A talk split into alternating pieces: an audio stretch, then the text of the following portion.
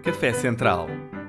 Uma coluna assinada por mim, Henrique Costa Santos, na revista Visão, é um espaço de crítica, análise e palpites sobre a atualidade à mesa do Café Central.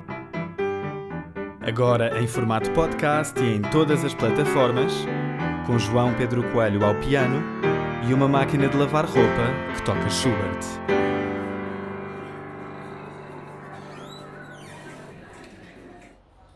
Só se falava em tuk-tuks quando o TikTok nasceu. As febres eram outras em 2016. Hoje, esta rede social soma 1.500 milhões de utilizadores e está na berlinda por acusações de espionagem. Vários países estão a restringir o TikTok nos telemóveis oficiais, temendo que a aplicação chinesa forneça dados dos utilizadores à cúpula de Xi Jinping. Cibersegurança. Ao mesmo tempo, ficámos a saber que o mercado português do livro é o que mais tem crescido na Europa, em parte graças aos vídeos espalhados por adolescentes no TikTok.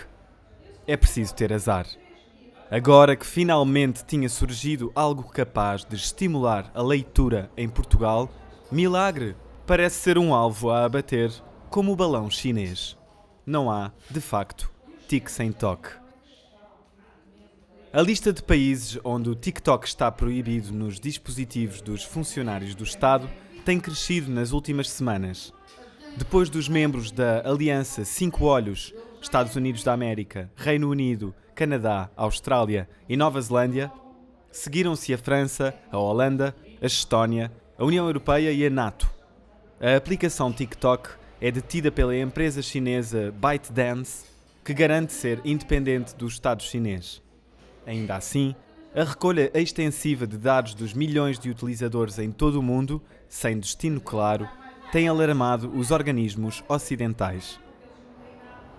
O TikTok é uma rede social onde os utilizadores editam e partilham vídeos curtos, maioritariamente a cantar por cima de músicas, repetir coreografias, responder a desafios ou fazer pequenas performances. É particularmente popular entre crianças, adolescentes e jovens adultos. Tal como as outras redes sociais, é altamente aditiva e tem como negócio a publicidade, a recolha e a venda de dados dos utilizadores. Na semana passada, Portugal tornou-se no segundo país da União Europeia a ser palco de um processo em tribunal contra a empresa. A Associação de Defesa dos Direitos do Consumidor, IUS Omnibus, entregou no Tribunal Judicial da Comarca de Lisboa duas ações pedindo indenizações para utilizadores menores de 13 anos, de 450 milhões de euros, e para os restantes, 670 milhões de euros. Ambas por lucro abusivo resultante da recolha de dados íntimos relacionados com o estado emocional e o perfil psicológico dos utilizadores. Isto é particularmente grave no caso das crianças e jovens, mas afeta-nos seriamente a todos.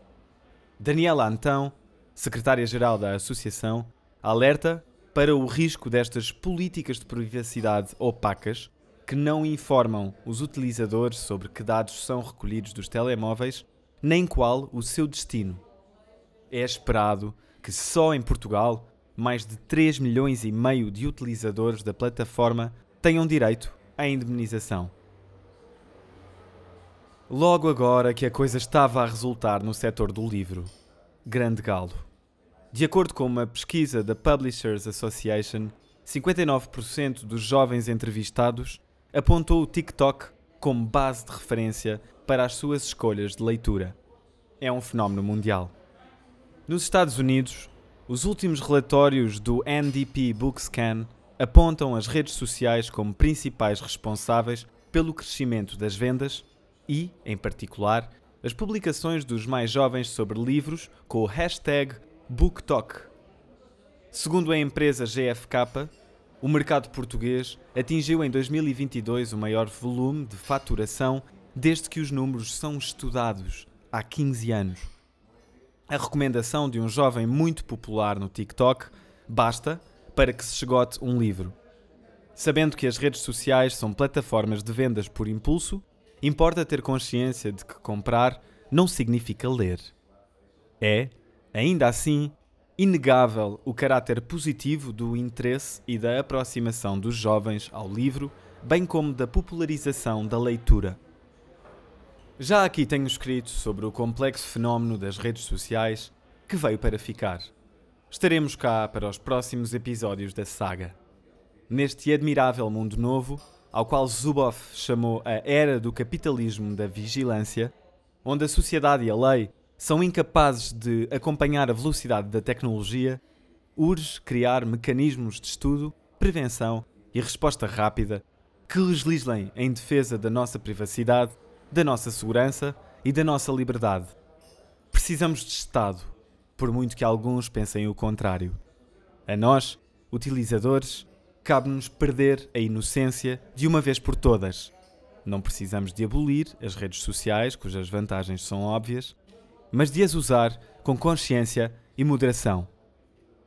Se algum influencer do TikTok estiver a ouvir isto, faça o favor de recomendar a Bíblia da Shoshana Zuboff, Weapons of Mass Destruction de Cathy O'Neill ou o Capital no século XXI de Thomas Piketty.